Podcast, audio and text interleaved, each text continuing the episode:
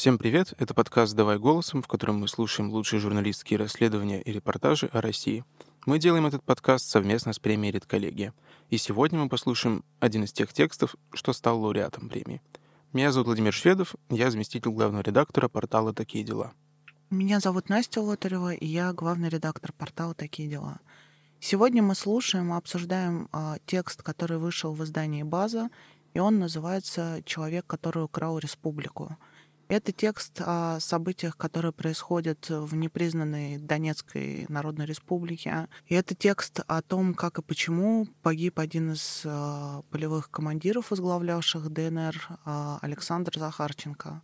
У базы появилась некоторая теория, э, которую они в, в этом материале пытаются обосновать. На самом деле, мне кажется, что для многих выход этого текста был неожиданностью, потому что в целом и эта повестка сейчас ушла куда-то на задний план, и конкретная история с убийством Захарченко не то чтобы сейчас активно обсуждалась.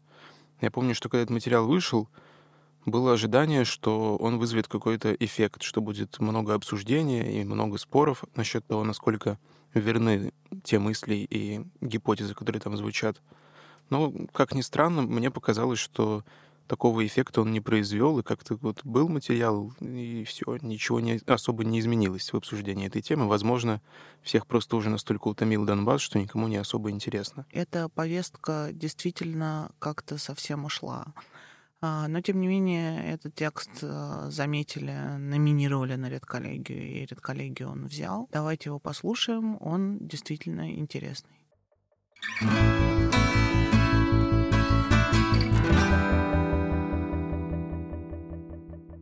13 тысяч человек, столько погибших в военном конфликте в Донбассе, официально насчитывает ООН.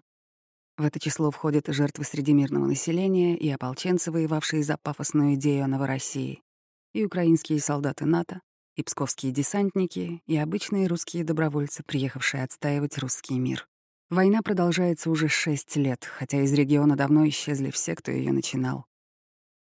Это расследование задумывалось как попытка выяснить, кто мог быть заказчиком убийства последнего лидера Донецкой республики Александра Захарченко, а выросло в историю о том, кому достались сокровища земли, за независимость которой умерло столько людей. Имя человека, ставшего выгодополучателем войны в Донбассе, хорошо известно жителям самопровозглашенных ДНР и ЛНР. В России же о нем почти никто не слышал. Захарченко хотел это исправить, собирая собственное досье, но не успел передать его президенту Владимиру Путину. Ноябрь 2014 года. Донецк. Александр Захарченко вызывает в свой рабочий кабинет министра финансов ДНР Екатерину Матищенко. Когда она входит, Захарченко указывает на две сумки и говорит, вот эти деньги оформи как пожертвование в бюджет республики.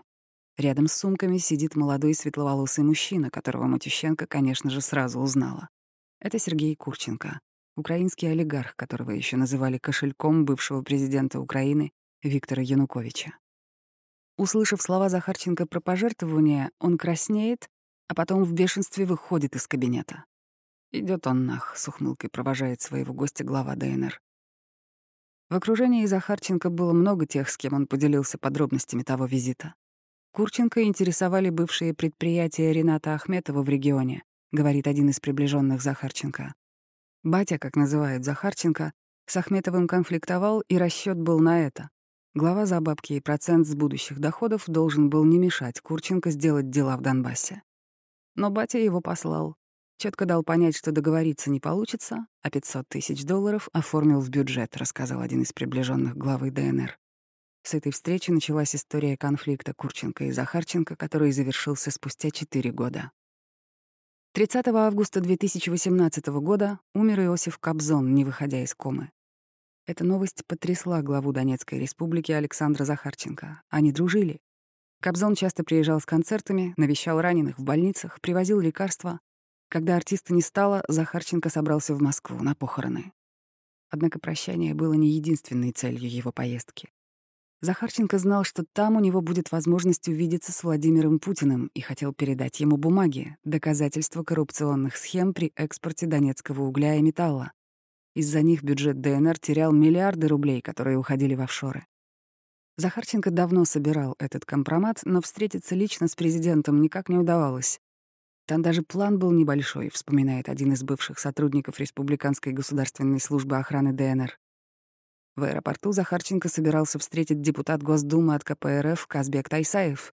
Позже Тайсаев пересадил бы его в машину к Зюганову, и уже вместе они поехали бы на прощение. А там Зюганов должен был подвести его к президенту. Доехать до Москвы глава Донецкой республики не успел. 31 августа его убили. А в концертном зале Чайковского в Москве 2 сентября состоялась церемония прощания с Кобзоном. Среди пришедших был и Владимир Путин. В первые дни после смерти Александра Захарченко в республике была создана видимость преемственности власти. Исполняющим обязанности главы ДНР стал первый вице-премьер Дмитрий Трапезников, Правая рука Захарченко, Александр Тимофеев, известный по позывному «Ташкент», сильно пострадал при покушении на него в ресторане «Сепар» и в это время лечился. Но буквально через неделю после убийства главы ДНР в правительстве республики начались массовые чистки. В ночь с 6 на 7 сентября почти всех ближайших соратников Захарченко вывезли из республики в Россию. Кого-то приглашали вежливо и обещали скорое возвращение в ДНР, кого-то сопровождали под конвоем. Первый вице-премьер республики Дмитрий Трапезников уехал раньше всех. Ему сказали, что будет встреча с Сурковым, рассказывает один из бывших членов правительства Захарченко. Уже в Москве запретили возвращаться, пообещали, что подыщут хорошее место. В итоге, осенью 2019-го, Трапезников стал мэром Элисты. Ташкента тоже не рискнули выдворять насильно, ведь у него были свои охраны и вооруженные отряды. Ему сказали, ты поезжай, вернешься уже с мандатом на власть, вспоминает соратник Захарченко. Правда, на всякий случай к гостинице «Донбасс Палас», где он отлеживался после ранения, подогнали БТРы. Причем жена Ташкента осталась в Донецке. В республике Ташкент больше не появлялся, а высокие политические посты в России Ташкента не ждали. Просто сказали, больше в ДНР не лезь. Пообещали дать российский паспорт и не трогать его семью и бизнес. Рисковать он не стал. Очередь дошла и до Александра Казакова. Официальную должность в руководстве Донецкой Народной Республики он не занимал, но долгое время был советником Захарченко, и тот к нему прислушивался. Именно Казаков собрал совет правительства после покушения на главу ДНР, где было принято решение назначить Дмитрия Трапезникова и О руководителя республики. За Александром Казаковым пришли прямо во время его интервью одному из российских каналов. Двое вооруженных людей представились сотрудниками МГБ и сообщили, что Дмитрий Трапезников якобы приказал срочно вывести его из республики по соображениям безопасности. Его сопроводили домой, дали два часа на сборы и увезли в Россию. «Уже там сказали, больше ты в ДНР не вернешься, добавил собеседник. На место главы ДНР был назначен Денис Пушилин. Он был креатурой Суркова, но, в отличие от Захарченко, не имел никаких рычагов влияния, просто говорящая голова говорит источник из числа сотрудников нынешней администрации главы ДНР. Ключевые посты, контролирующие экономику и бюджет ДНР, в новом правительстве заняли люди Сергея Курченко. Из России экономические назначения курировал преимущественно аппарат вице-премьера Дмитрия Казака, а также Сергей Назаров, замглавы Минэкономразвития. В документах, которые Захарченко собирался привести в Москву, были данные по суммам и офшорам, а именно, куда уходит прибыль, которую получали от республиканских шахт и заводов компании, связанные с беглым украинским олигархом Сергеем Курченко. На тот момент он уже контролировал практически весь экспорт ископаемых из республики. Пресса называла Сергея Курченко кошельком Януковича. Он был близок к семье экс-президента Украины. До Майдана ему принадлежали активы в топливной энергетике, среди которых Одесский НПЗ и сеть АЗС. Также Курченко владел крупным медиахолдингом UMH Group, на Украине издававшим версии «Комсомольской правды» и журналов Forbes, а в России — журналы «Теленеделя» и «Футбол». В 2013-м состояние Курченко оценивали в 2,4 миллиарда долларов. Тогда ему было всего 28 лет. Большая часть активов Курченко после смены власти на Украине была арестована. Его объявили в розыск по подозрению в крупных хищениях.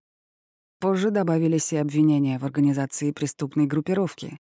Перебравшись в Россию, Курченко занялся торговлей сжиженным газом и купил феодосийскую нефтебазу в Крыму. Также ему принадлежит холдинг Шемерде Investments. Он управляет известными сетями ресторанов «Руккола», «Вареничная номер один» и «Рёберная номер один», а с 2020 года также ресторанами «Одесса Мама», «Хача» и «Тарантино» в Москве. Сергея Курченко круглосуточно охраняют вооруженные люди в камуфляже. На случай покушения бизнесмена постоянно сопровождает врач-реаниматолог. После переезда олигарх купил особняк на Рублево-Успенском шоссе за 35 миллионов долларов. Сотрудники и прислуга отзываются о нем как о жадном и агрессивном человеке. Осень 2014 года. Александр Захарченко жив. В Донбассе состоялось всенародное голосование, и его выбрали главой ДНР. Киев ответил на демарш региона экономической блокадой. Тогда была полная анархия. Тут тебе и разруха, и амбициозные командиры, которые только и смотрят, как бы захватить власть, и постоянные провокации на передовой, вспоминает источник из прежнего правительства республики. А еще начался дележ заводов, шахт и труб. Активизировались сбежавшие с Украины олигархи. Одним из таких олигархов как раз был Сергей Курченко. К середине лета 2014-го в его руках оказались газораспределительные станции в Донецкой республике. Обычные дома можно подключить к газовой магистрали только через эти установки. Раньше станции принадлежали «Нафтогазу», но после войны украинская госкомпания потеряла всю свою инфраструктуру в ДНР, при этом сам газ по трубам идти не перестал. Потом компании Курченко взяли под контроль уже расчетные центры, в которых население оплачивало свои счета. Тогда эти центры принимали только наличные, гривны. Чтобы вывести накопившуюся огромную массу денег с территории непризнанных республик, была придумана сложная схема. Миллиарды наличных регулярно перевозили через границу в микроавтобусах, но не напрямую. Гривны меняли на доллары в Харькове и уже потом перевозили в Россию. В ДНР такого количества валюты просто не было. Одновременно Курченко умудрялся поставлять газ из непризнанной республики на территорию Украины, предприятием Рената Ахметова. Все эти маневры были бы невозможны без связи олигарха с силовыми структурами, причем как российскими, так и украинскими. Нет сомнений, что, по крайней мере, с Харьковским СБУ Курченко поддерживал тесные отношения, уверен один из приближенных к Захарченко. Политическую же поддержку Курченко тогда оказывал помощник президента Российской Федерации Владислав Сурков. К середине осени 2014 года в непризнанной ДНР скопилось около 200 миллионов долларов в гривнах наличными за оплату газа. Охрану перевозки этого транша из ДНР на Украину, а затем снова через ДНР в Россию, обеспечивали бойцы чеченского спецназа. За услугу Сергей Курченко пообещал заплатить им 10% от перевозимой суммы, но в итоге эти деньги до них не дошли, рассказал источник, близкий к администрации президента. Курченко стали поступать угрозы от чеченцев. Ему пришлось нанять себе охрану из бывших сотрудников отряда «Вымпел» ФСБ.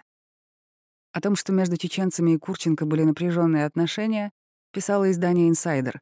Уроженцы Чеченской республики в 2015 году даже поймали его в одном из московских ресторанов. На случай покушения украинский олигарх тогда нанял бригаду медиков на реанимобиле, которая сопровождала его во всех поездках. Почему Курченко не выполнил условия сделки, неизвестно. Но неожиданно это поссорило Рамзана Ахматовича и Владислава Юрьевича. Пять лет назад СМИ писали об их разладе. Рамзан Кадыров вдруг перестал называть Владислава Суркова братом и расфрендил его жену в Инстаграме. Не получившие свои 10% чеченцы пожаловались Кадырову, а тот решил задать вопросы Суркову, полагая, что Курченко — его человек. Для Суркова это тоже стало очень неприятным сюрпризом, и с этого момента он начал дистанцироваться от Курченко. Как говорит бывший сотрудник аппарата Суркова, он стал выстраивать работу в ДНР уже напрямую через нового главу, Александра Захарченко.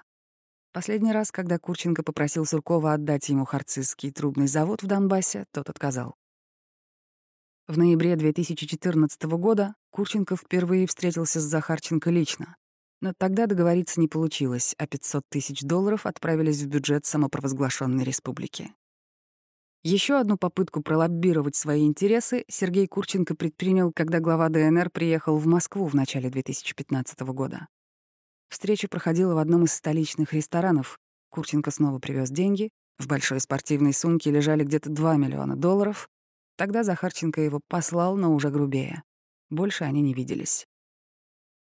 В 2015-м Захарченко стал увереннее, укрепился на своем посту и решил перевести под свой полный контроль всю газовую сферу республики. Это был очень сильный удар по Курченко, он терял миллиарды. Помимо газа, Захарченко и Ташкент отжали у Курченко и поставки бензина в ДНР. Курченко к тому моменту фактически монополизировал поставки бензина в республику, а спустя несколько месяцев после их неудачных переговоров с Захарченко в московском ресторане украинского олигарха отодвинули окончательно. Именно тогда был арестован и министр топлива и энергетики ДНР Евгений Файницкий, человек Курченко. В сентябре 2015 года Захарченко своим указом вводит персональные санкции в отношении Курченко, а компаниям олигарха запрещает поставлять, транспортировать, хранить и закупать нефтепродукты, уголь, продукции металлургической, химической и сельскохозяйственной промышленности. Причиной он называет срыв поставок горюче-смазочных материалов в ДНР предприятиями Курченко, что поставило под угрозу уборку урожая и подготовку к зиме, а также злоупотребление при сборе платежей за газ компаниями олигарха. Аналогичное распоряжение подписал и глава ЛНР Плотницкий. Фактически Захарченко, не без поддержки Суркова, объявляет Курченко и его бизнес вне закона на территории ДНР. В ответ сам Курченко в одном из очень редких интервью обвинил власти республики.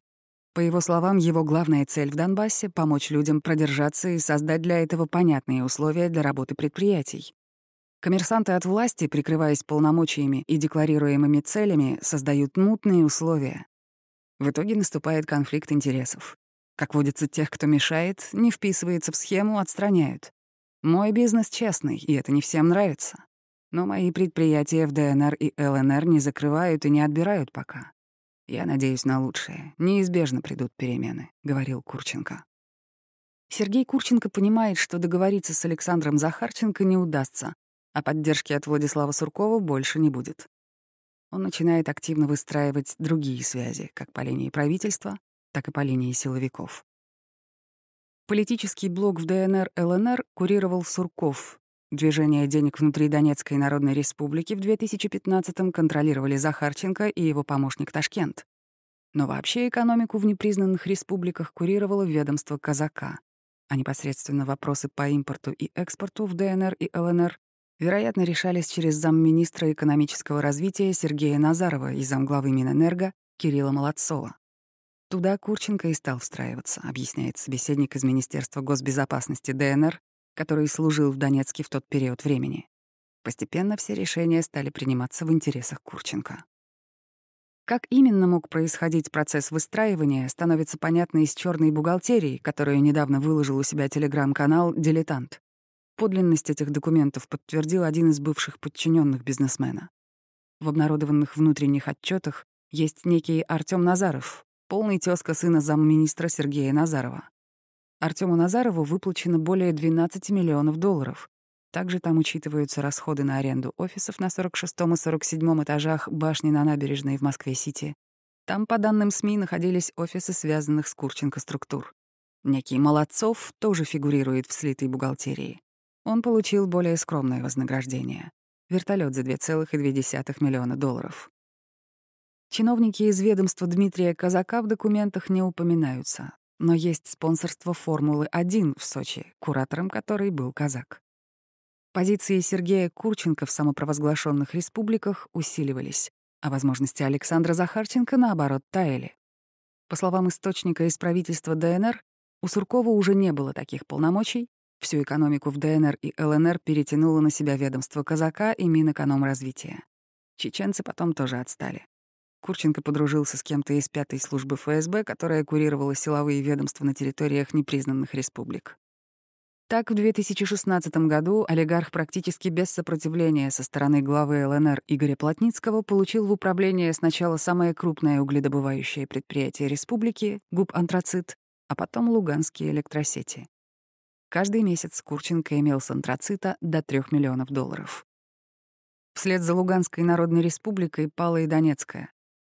1 марта 2017 года Александр Захарченко ввел Временное внешнее управление на 40 крупнейших предприятиях топливной энергетики и металлургической промышленности Донецка. Тогда он объяснял такое решение торговой блокадой со стороны киевских властей, которая угрожает работе заводов и шахт. Одновременно в сети всплывает запись перехваченного разговора главы ДНР с неким человеком, обозначенным как «серый», Несколько источников из окружения Захарченко подтвердили подлинность этого разговора. «Я не буду подписывать. Понимаешь, какая ситуация? Курченко заберет у нас все, что вот самое лучшее», — говорил глава ДНР своему собеседнику.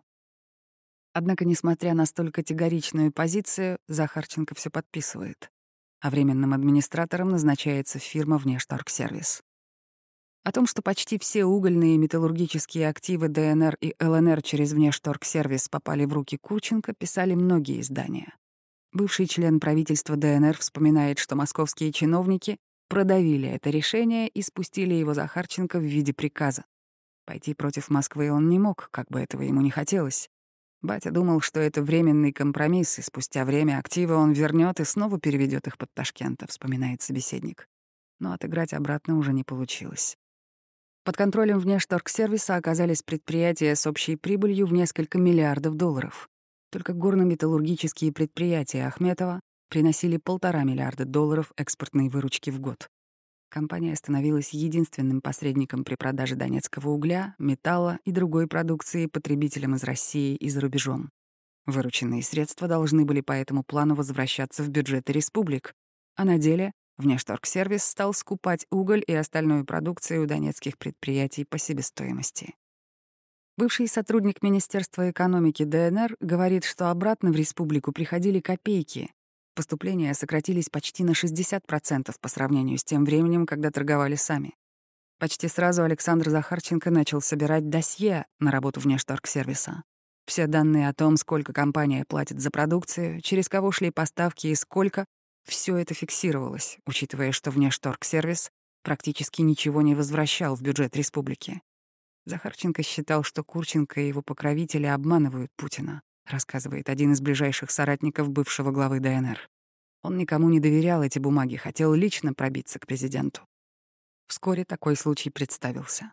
В ноябре 2017 года президент России на встрече с Виктором Медведчуком и патриархом Кириллом в Новоиерусалимском монастыре заявил, что впервые проведет переговоры с руководителями Донецкой и Луганской народных республик. Владимир Путин добавил, что речь пойдет об обмене пленными с Украиной. Захарченко пригласили в Москву. Предполагалось, что глава государства примет его в декабре. Накануне этой встречи на Захарченко готовилось как минимум три покушения, говорит бывший сотрудник РГСО ДНР. Мы предотвратили их с контрразведкой Министерства госбезопасности республики. Что-то пошло не так, и Путину пришлось отменить личную встречу с Захарченко, ограничившись телефонным разговором. Батя жаловался, что ему в Москве мешают, не дают прорваться к президенту, но по телефону Путину он говорить ничего не стал, рассказал один из бывших сотрудников госохраны ДНР. Захарченко надеялся, что по приезде в Москву удастся встретиться с Владимиром Владимировичем. Не вышло. Переговоры об обмене пленными в конце декабря провел патриарх Кирилл. Весной 2018 года подконтрольная Сергею Курченко компания «Газальянс» назначается единственным экспортером угля из ДНР и ЛНР. Соответствующую телеграмму от Минэкономразвития Российской Федерации получила РЖД «Логистика». Работать с другими компаниями с этого момента запрещалось. Главы непризнанных республик и российские трейдеры, через которых до этого шли поставки угля в Россию, выступили против. Они даже разослали обращение по этому поводу Владимиру Путину, Дмитрию Медведеву, Александру Бортникову, Юрию Чайке и Максиму Орешкину, но результатов это не принесло. Раньше продажа угля в Турцию была большой статьей бюджета ДНР. Она контролировалась людьми Захарченко и приносила каждый месяц десятки миллионов долларов. Уголь шел транзитом через Россию, а потом под видом Абхазского через порт в Ачимчире отправлялся в Турцию, рассказывает источник из ближайшего окружения Александра Захарченко, работавший с ним в правительстве ДНР. Еще был путь через Ростов-на-Дону. Этот уголь уже продавали как российский. По словам бывшего сотрудника правительства ДНР, Курченко последовательно прибрал к рукам сначала производство на территории ДНР и ЛНР металла, угля и другой продукции, а потом с поддержкой из Москвы получил всю логистику и сбыт. Республики полностью лишились возможности зарабатывать. Когда торговали мы сами, шахтеры на предприятиях получали 30 тысяч рублей зарплаты. На социалку в республике худо-бедно хватало. Когда влез внешторгсервис, зарплата на шахтах постепенно упала в половину и ниже. Потом предприятиям в наглую перестали платить. Продукцию брали в долг.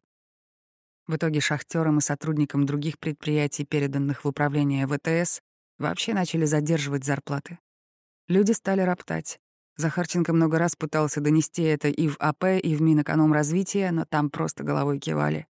Он постоянно просил о встрече с Путиным, однако эти просьбы застревали в Москве и дальше не проходили, рассказывает собеседник. К лету 2018 года конфликт вышел на новый виток. В Минэкономразвития посоветовали Захарченко уволить его помощника Александра Тимофеева, отвечавшего за социально-экономический сектор в республике. Захарченко говорил, что на место Ташкента хотят поставить кого-то из внешторгсервиса, человека Курченко. Батя вызывали на совещание в Москву, но он отправлял туда помощников. Давление было такое, что летом 2018 года батя даже прервал на время контакты с Миноком. Ташкента при этом он не увольнял и в один момент жестко поставил ему ультиматум. «Если он уходит, я тоже ухожу», — рассказал источник из ближайшего окружения Александра Захарченко, работавший с ним в правительстве ДНР. При этом Захарченко продолжал собирать компромат на внешторгсервис, но уже не был уверен, что ему дадут встретиться с президентом. Поэтому собранные доказательства незадолго до смерти Захарченко попытался передать Путину через людей олигарха Евгения Пригожина. Бумаги до адресата не дошли. Пригожин сообщил, что никогда об этом не слышал и не интересовался этой темой. Из документов, которые Захарченко хотел передать Путину, следует, что деятельность бизнесмена Сергея Курченко шла в ущерб экономике и республике, и России. Это внутренняя финансовая документация Газальянса и других компаний, реализующих продукцию предприятий Донбасса. Из них понятно, что вся прибыль выводилась в офшоры. Официально Газальянс отчитывался перед Миноком за реализацию продукции, и там было с бухгалтерией все нормально. Но вся реализация готовой продукции шла через другие фирмы Курченко. Экспортную продукцию реализовывала Vartec Enterprise Limited, и другие связанные с ней офшоры. Продажа металла в России шла также через подставные фирмы. Деньги из них в Газальянс не возвращались, говорит бывший член правительства ДНР. Часть поставок угля шла через Газальянс. Для этого использовались российские компании «Уголь-Синтез», «Тек-Инвест Добыча», «Промресурс», «СТА», «Югэнергосистема». Если верить данным в таблице, то через них проводятся сделки на 40 миллионов рублей. То, что эти фирмы действительно приобрели сотни тонн антрацита у донецких и луганских предприятий, подтверждают данные базы Import Genius, ведущего поставщика бизнес-аналитики для индустрии импорта-экспорта. Уголь «Синтез» покупала в 2016-2018 годах уголь у государственного предприятия Республиканский центр торговый дом «Уголь Донбасса», луганских предприятий ГУП ЛНР «Антрацит», ПК «Углестрой», Краснолуч «Антрацит» и торгово-промышленной компании «Регион Восток». Сделки проходили либо напрямую, либо через еще одну компанию — торговый дом «Угольные технологии». Помимо предприятий ДНР и ЛНР, «Уголь-синтез» и ТД-УТ покупали антрацит у предприятий из Кемерово. В качестве производителя фигурирует Вахрушевская обогатительная фабрика. Кемеровские поставки нужны были для легализации антрацита из ДНР-ЛНР. Затем под видом кемеровского угля компании, связанные с Курченко, продавали донецкий и луганский уголь как российский. Антрацит из ДНР и ЛНР затем перепродавали, в том числе за рубеж. Через Газальянс связанные с ней фирмы шли так называемые официальные поставки, отчеты по которым направлялись в Москву и руководству республик, но большая часть антрацита с шахт ДНР и ЛНР вывозилась и реализовывалась через офшоры. Все деньги от этих сделок уходили Курченко и его кураторам, говорит близкий друг Александра Захарченко, с которым они вместе работали в правительстве самопровозглашенной республики. В основе этой схемы стоял офшор из Гонконга Vartec Enterprise Limited. С его помощью всего за один месяц Курченко смог заработать более 200 миллионов рублей на продаже угля. Это больше 80% выручки от всех сделок. А за год бюджеты республик недополучили только от продажи антрацита 2,4 миллиарда рублей. Только за апрель 2020 года Вартек получила 387 тысяч 15 тонн угля. Антрацит легализовался через сеть иностранных компаний. В большинстве случаев поставки осуществлялись в Ростов-на-Дону через РЖД «Логистика», дочку РЖД.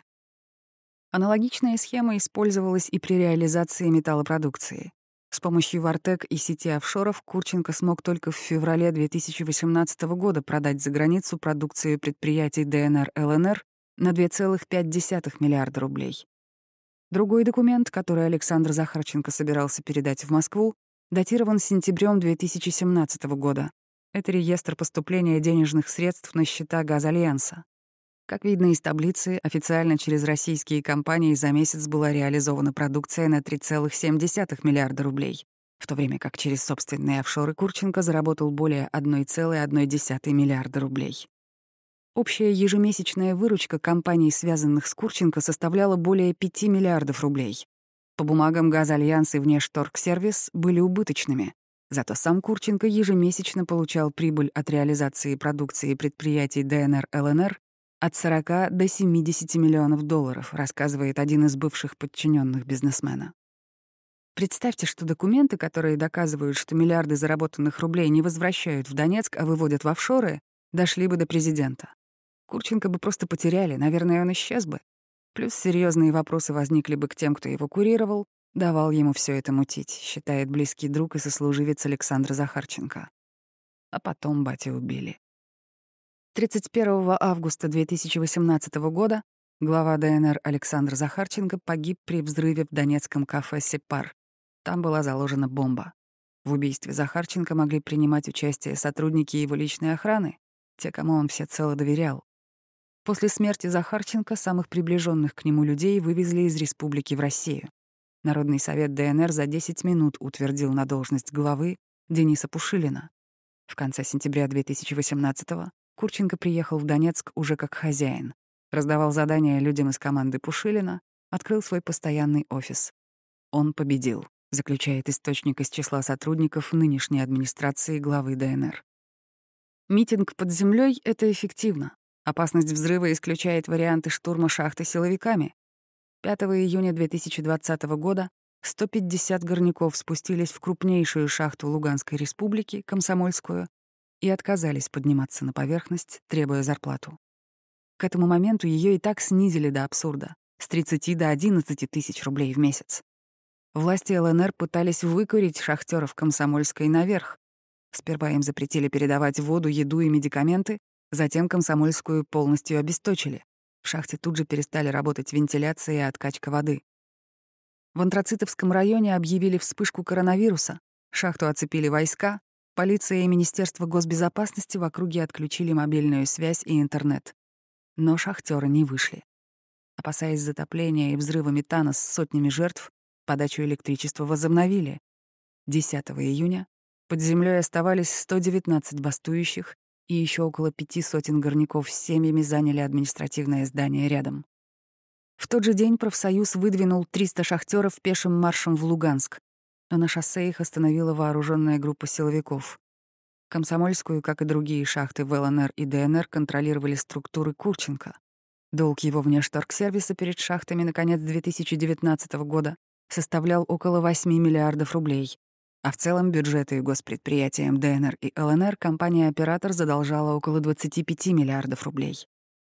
Только когда дело дошло до бунтов и забастовок на шахтах, в Москве слегка зашевелились и разрешили шахтерам продавать уголь не только компаниям «Газальянс» и ВТС, но и другим трейдерам. Однако штрафных санкций сам внешторгсервис с легкостью избежал.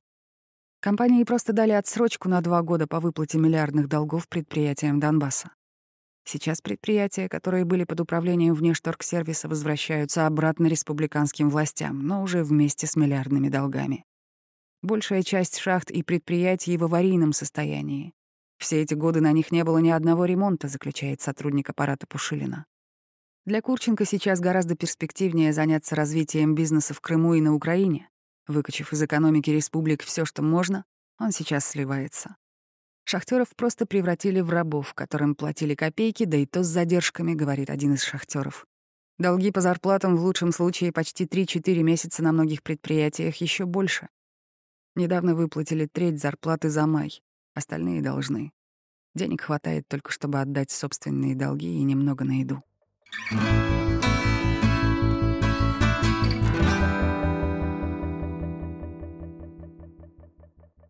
Мне, честно говоря, показалось, что многое в этом материале выстроено на домыслах и каких-то не до конца проявленных утверждениях. То есть, с одной стороны, действительно много перечисляется того, что вроде как совершенно однозначно известно. В то же время некоторые наблюдения и мнения, которые в этом материале есть, как будто бы нуждаются в дополнительном обосновании. И из-за того, что материал большой, в нем упоминается много разных как бы дополнительных мотивов и историй, возникает чувство, что его можно было построить иначе, и, может быть, что-то убрать, но наиболее важные вещи, как, например, ту самую папку, которую якобы вот Захарченко должен был показать Путину, чуть более выпукло показать и обозначить все-таки, в чем вообще вот эта сенсационность была. Я выступлю э, немножко адвокатом дьявола и скажу, что, наверное, когда работаешь с таким материалом, они даже в подводке обозначают, э, что люди не готовы были с ними говорить э, в публичное какое-то поле под своими именами. Мы все знаем, конечно же, что источники э, не названы, это сразу минус 50% доверия. Тем не менее, я с большим интересом прочитала этот текст именно потому, что, может быть, это тот момент, когда ты заставляешь себя следить за чем-то, что не находится постоянно в твоем информационном пузыре. Но так или иначе на Донбассе продолжается война, и э, все, э, что там происходит, э, уходит как-то не просто на второй план, а вообще в никуда. Я очень давно не видела э, какого-то даже минимального обсуждения этого вопроса. Очевидно, что дела там обстоят не очень, и то, что база хотя бы как-то обратилась к этой теме и снова ее обсудила внутри такого большого материала, это уже само по себе достижение, и не случайно этот текст получил премию «Редколлегия». Поэтому я думаю, что надо отдать должное изданию, что они написали этот текст, выпустили его, а о каких-то, может быть, не самых понятных моментах мы можем поговорить с его авторами. Но дело в том, что база не указала именно имя журналиста, который собирал этот текст, поэтому мы решили связаться с заместителем главного редактора проекта «База» Анатолием Сулеймановым. И узнать у него, почему было принято такое решение. Давай звонить. Анатолий, здравствуйте, да. Здравствуйте. Это подкаст «Давай голосом». Мы здесь э, обсуждаем тексты, которые на премию «Редколлегия» были номинированы, а ваш материал, кроме того, получил эту премию. Да. Да, здесь э, сейчас мы такой командой неожиданно совпали ТДшный. У нас здесь Настя Лотарева, главный редактор портала «Такие дела», да. и, собственно, я, Владимир да. Шведов, заместитель. Привет. Привет, привет. Наверное, первый вопрос, который мы хотели бы задать — почему вообще база вернулась к этой истории, потому что сейчас, э, в общем-то говоря, о покушении и убийстве Захарченко не то чтобы очень много говорили, а материал, который вы подготовили, требовал явно очень много сил и очень много действий со стороны редакции в самых разных аспектах. Как вообще вы к этой теме пришли, расскажите изначально мы хотели сделать эту тему, потому что убийство Захарченко а, мы там а, получили информацию, что это убийство было совершено не украинскими спецслужбами. Ну, то есть, вернее, заказчик был вполне такой себе определенный, прямо вот из России, что называется, что Захарченко уже всем надоел к тому моменту, очень многим надоел. И речь не касается там Украины, да, а вот именно речь касается России. Ну, мы за это дело решили взяться. Но потом так получилось, что на тот момент э, и э, мы работали, я там работал в, в Лайфе, Никита Могутин работал в Мэше, и Саша Потапов работал в Лайфе, а потом мы ушли оттуда. Э, ну, так получилось, в общем, мы разошлись в общем, мы разошлись э, э, в видением и прочим-прочим, и решили делать что-то свое. И когда мы решили делать что-то свое, первая тема, о которой мы э, заговорили, это, было, это был Захарченко. Потому что, ну, честно говоря, на лайфе мы бы такого не сделали. Угу. Вот такую тему на лайфе мы бы не сделали точно. Ну, это надо понимать, мы это прекрасно понимаем, и тут как бы э, все все понимают прекрасно. Вот. А когда мы стали, когда мы запустили базу, мы поняли, что, в принципе, нас ничего особо не, не сдерживает, поэтому это как раз то, что нам бы вот очень хотелось. Но э, в первое время, первую часть вот, вышла через год практически. Все это время мы э, подбирались к людям, которые бы рассказали нам ситуацию изнутри. Именно про покушение. Уже тогда, когда мы собрали некую информацию, уже тогда всплыла, всплыла фамилия Курченко. Но... Это ваше, я скажу и для слушателей, и уточню, это первая часть расследования, которая да, про то, что э, его, к его к убийству Захарченко причастны люди из его личной охраны. Uh, да, поэтому ну, я не могу сказать, кто конкретно, тем более, что таких людей было не один и не два. Просто нам приходилось проверять, перепроверять информацию. То есть один нам, например, рассказывает да, о чем-то, и это офигенно, это прикольно, это очень интересно, но, знаете, вот очень и хочется, а вдруг э, здесь не все так. Потому что часть слов это была это, это, то, что он пересказывал со слов других людей, понимаете? Поэтому, собственно говоря, вот я не могу назвать вот именно конкретных людей, которые нам об этом говорили, но могу сказать, что, например, окружение Захарченко, оно уже давно не в, не в ДНР. Люди, которые нам из ДНР об этом говорили, они, скажем так, очень многие, это те, которые уже ушли, они, они стали неудел. Там очень было много интересных несовпадений, странных поведений, да, вот, и вот это все люди нам рассказывали вот прямо изнутри, с датами, с, вплоть до вот до времени прямо, в, там, условно, в 16-24, такой-то, такой-то, ну вот понимаете, да, то есть вот прям, ну, там, там, там было очень много конкретики, а, но при этом, а, как вы понимаете, и первая, и вторая часть, она вся на источник. Мы вынуждены это сделать, потому что ни одного из этих людей мы не, вот, вообще не можем назвать. Мы с ребятами советуем советовались, ну, все на источниках. Как это люди воспримут? Ну, они могут не поверить, скажут, слушайте, ну, вы придумали это все можно было в этом случае перебить, это, это называть какие-то вот прям точные вещи, очень точные, да, вот прям, что вот в такой-то день, в такое-то время, там, цитата, да, ну, то есть, чтобы это было прям очень сильно похоже. Да? Вы же понимали, что когда вы получаете информацию от людей, которые оказались отодвинуты от управления, много чего потеряли в результате вот этой борьбы группировок между собой. А, это действительно а, то, что называется одной точкой зрения. Ну, то есть у них тоже есть свои интересы, и сложно проверить какую-то истинность того, что они говорят.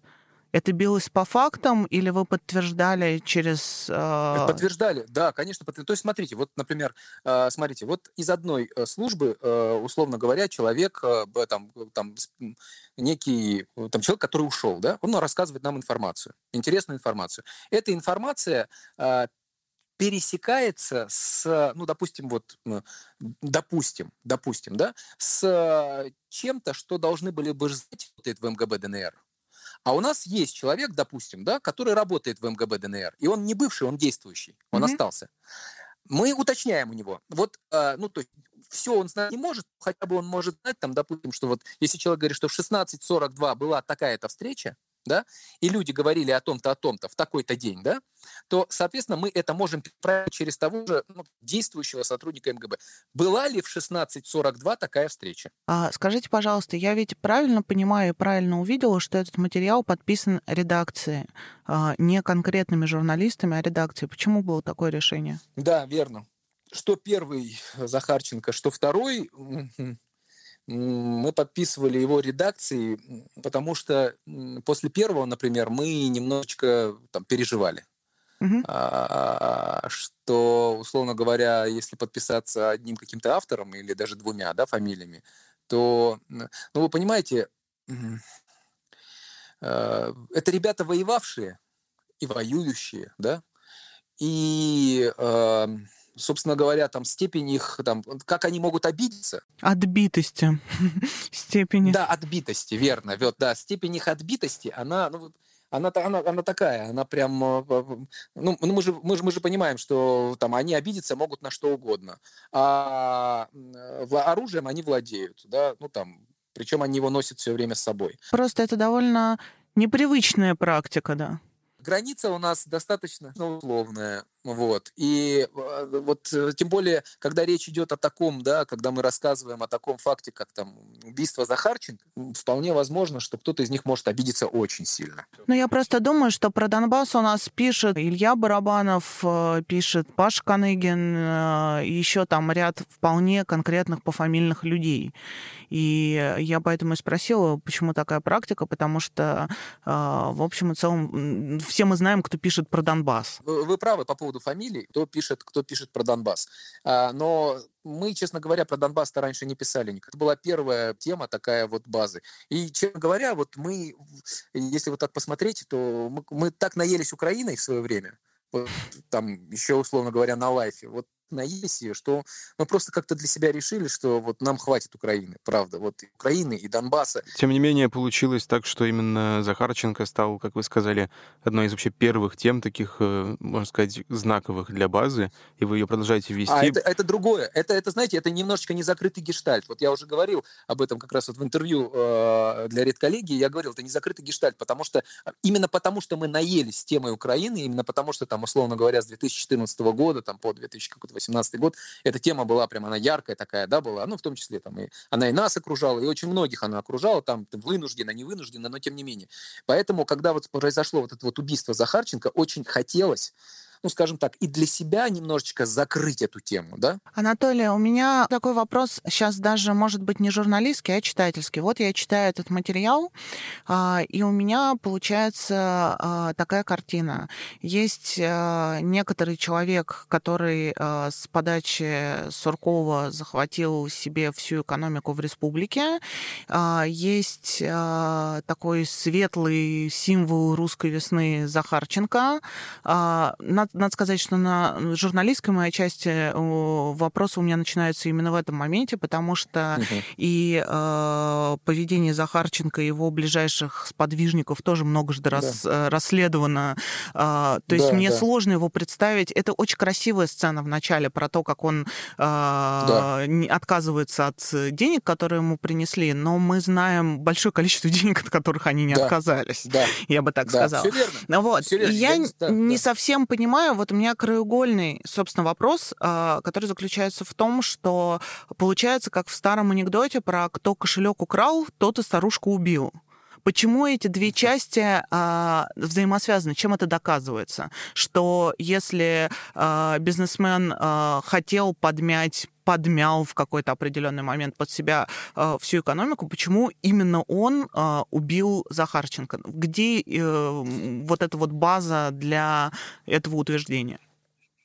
А, база для этого утверждения – это вот тот самый компромат, да, который, собственно говоря, вы правы, вы совершенно правы. Никаких иллюзий по поводу Захарченко быть не может. Ну, в первой части мы описывали, что там о его, об одной из граней его теневого бюджета, да, о том, как он, его гвардия, об, о, охраняла все крупнейшие там, предприятия э, ДНР mm-hmm. и получала с этого определенные деньги. Да? И эти деньги, из этих денег в том числе выплачивалась зарплата для этой гвардии. Личной гвардии, там 5 тысяч, по-моему, если не ошибаюсь, человек. Вот, это в первой части у нас было описано. Да, вы правы совершенно, э, вот, вот, вот, э, но вот где вот та связка? Как, этот вопрос, да, ваш да. был? Вопрос, это, э, ответ в, в том самом компромате, который собирал э, Захарченко. Захарченко как человек, который который, понимаете, он, у него была обида. Вот он, у него есть обида. Да почему я? Да чего я? Я вообще, во-первых, это все мое. Понимаете? Ну вот, вот давайте. Вот это и вот выглядит так, так да, что человек собрал, Вер... собрал компромат э, э, на другого э, человека, приехал, попытался его пропихнуть в духе, смотрите, это не я все украл, это он все украл это, да, это, это он все украл, верно. Потому, но понимаете, в чем дело, да? Тут опять-таки, вот если говорить, вот, как, когда мы разговаривали с разными людьми, хорошо, давайте вот проанализируем, условно говоря, даже ситуацию на тех же самых предприятиях. Вот директора предприятий, условно, вот, директора предприятий, крупных предприятий, средних предприятий Донбасса, они ведь, понимаете, они это чисто про деньги. Люди mm-hmm. чисто про деньги. И вот когда у этих директоров спрашиваешь про, по, по поводу того, при ком было лучше, вот когда люди Захарченко управляли, всем, ну, крышевали, да, скажем так, вас. Либо когда вас начали крышевать ВТС да, а, и Газальянс, условно говоря. А, при ком было лучше? И они говорят, ну, слушайте, было лучше при Захарченко. При людях Захарченко, да, вопросов нет, отваливали, да, там был какой-то теневой бюджет, да, но шахтеры получали зарплату больше, с нами расплачивались перед тем, как брать у нас э, э, продукцию, понимаете? Uh-huh. Ну, то есть, и это все было завязано, это был какой-то, ну, так, такой вот был прям, э, э, была такая спайка, потому что Захарченко, он как бы понимал, что вот от этих предприятий висит, ну, бюджет ДНР, да, зависит его власть, устойчивость его власти. А Курченко, ну, он человек, который находится в Москве, ему вот это вот все ДНР, ЛНР, кто-то еще, Уганда, вообще какая разница? Кто там как живет, какую зарплату получает? Сейчас возьму, потом отдам, а может не отдам, будут у них проблемы, это их проблемы. То есть вы понимаете, да, о чем История речь? Вот о том, да. как один бандит История оказался просто... лучше другого э, бандита. Да, верно, ну верно. Вот можно называть это так. На самом деле, да, хотелось бы, наверное, как-то подытоживая разговор об этих событиях и о том, как изменилась жизнь, задать вопрос, один из, наверное, самых главных, потому что, понятно, меняются там бандиты и какие-то боевики уличные или более кабинетные, но самое главное — это то, как живут люди, как на их жизни это все сказывается. И есть чувство, что при Захарченко было не очень хорошо, при Курченко стало еще хуже, а сейчас Курченко ушел, и уж вообще там никому ни, ни до чего не будет Уганда, дела. как вы справедливо сказали. Да, это так, или все-таки есть какая-то надежда, по вашему мнению, вот по итогам разговоров? Ну, я вам скажу, что пока, вот э, я, я вообще, вот, честно говоря, вот, не, не понимаю, зачем нужно было, вот вообще зачем нужно было мутить это все на Донбассе? Для того, чтобы что? Для того, чтобы вот в таком состоянии между небом и землей, между миром и войной, и в подвешенном совершенно состоянии, когда никто их и не признает, и мы их не признаем. То есть Крым проскочил, да, там, а проскочит. И что это за состояние такое? Вот, э, то есть с Абхазией более-менее понятно, с Приднестровьем даже понятно, да, за это время как-то, но с Донбассом непонятно ничего. И вот вопрос, ну вот, а зачем это было все? Для чего? Людей действительно жалко. Вот кого жалко, так это этих людей. Нафига нужно было городить весь этот огород?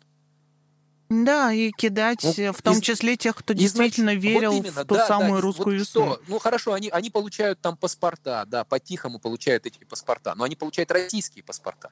И живут при этом, допустим, там часть в ДНР, да, но они при этом живут в ДНР и, и, и э, являясь российскими гражданами. Но никакой перспективы у этой республики нет.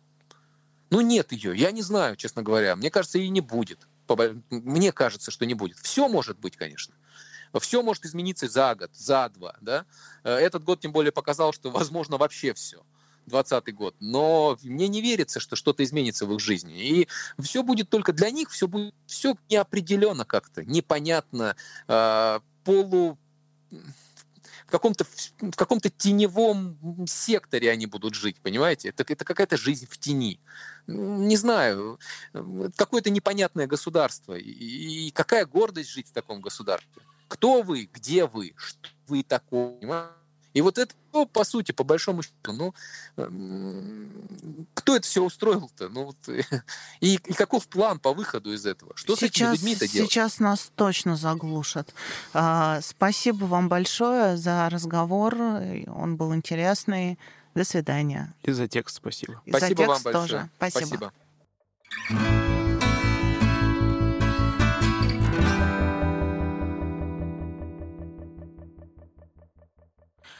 Я думаю, что это действительно очень важная мысль, с которой ты начал, что это расследование, оно не в повестке. Видишь, ребятам уперлось э, продолжать эту тему, получается, которая уже год.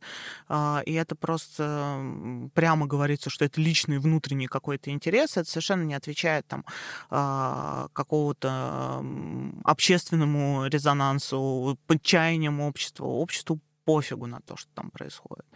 И а, получается, что любое действие а, ухудшает ситуацию. Да, и вот мне кажется, что благодаря тому, что мы чуть лучше узнали про историю этого текста, стало как-то еще больше понятно насчет того, в какой тупик все зашло вообще. То есть изначально это, об этом нельзя было говорить, потому что там лайф, он как бы условно про государственный, поэтому такие темы запретные. Но вот сейчас ребята на своем энтузиазме дотащили эту тему, сделали расследование так, как они считали нужным, так, как считали правильным. И что? Вот оно вышло.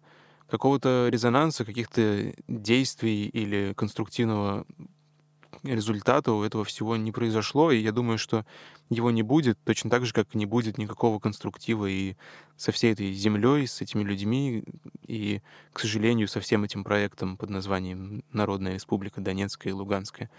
Поэтому пафос, которым закончил разговор с нами Анатолий Сулейманов, мне показался очень печальным, но в то же время уместным. Заканчивается все это абсолютно ничем. Зато появился такой текст, который эксперты премии посчитали качественным, заслуживающим премии. И я думаю, что в целом это действительно важная работа, которая была сделана явно с личной заинтересованностью и с журналистской страстью. А мы с вами прощаемся. Это был подкаст «Давай голосом». Слушайте нас на всех подкаст-площадках, ставьте 5 звезд. Это поможет большему числу людей нас увидеть. С вами был Владимир Шведов. И Настя Лотарева. Пока. Пока.